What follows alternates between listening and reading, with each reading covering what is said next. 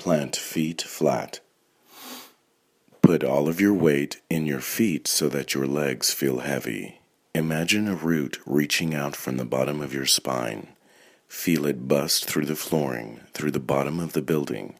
Feel it tunnel past the crust layer of the earth, through the underwater springs, down into the hot magma core where it wraps around the ball of heat.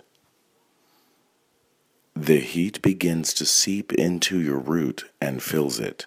It flows back up into your spine, saturating your entire body with the warm heat of the center of the earth.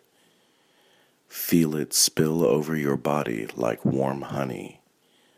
From your spine, it oozes to cover your back and slowly heats your pelvis and legs until it reaches your toes and warms them.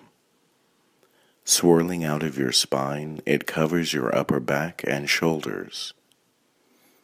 It oozes down your arms to your fingernails and swirls and warms in your fingertips. It fills up your spine and fills your head so much it sprouts up into a tall fountain. That fountain stretches into an arc of energy and shoots straight through the roof. It soars up past the clouds and into the darkness of space. It jets to the moon and encircles it in energy. The stark, cold space cools your energy arc. It cools the arc all the way back to Earth. It cools back past clouds and back through the roof. It flows back into your body and follows the same path as the magma from your spine into your core and down to your toes.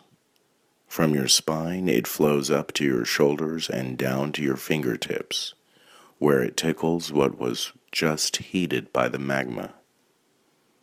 The energies blend beautifully throughout your body, allowing you to feel the energy of both in balance and peace.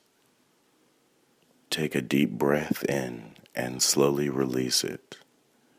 Repeat this deep breathing seven times. You are grounded.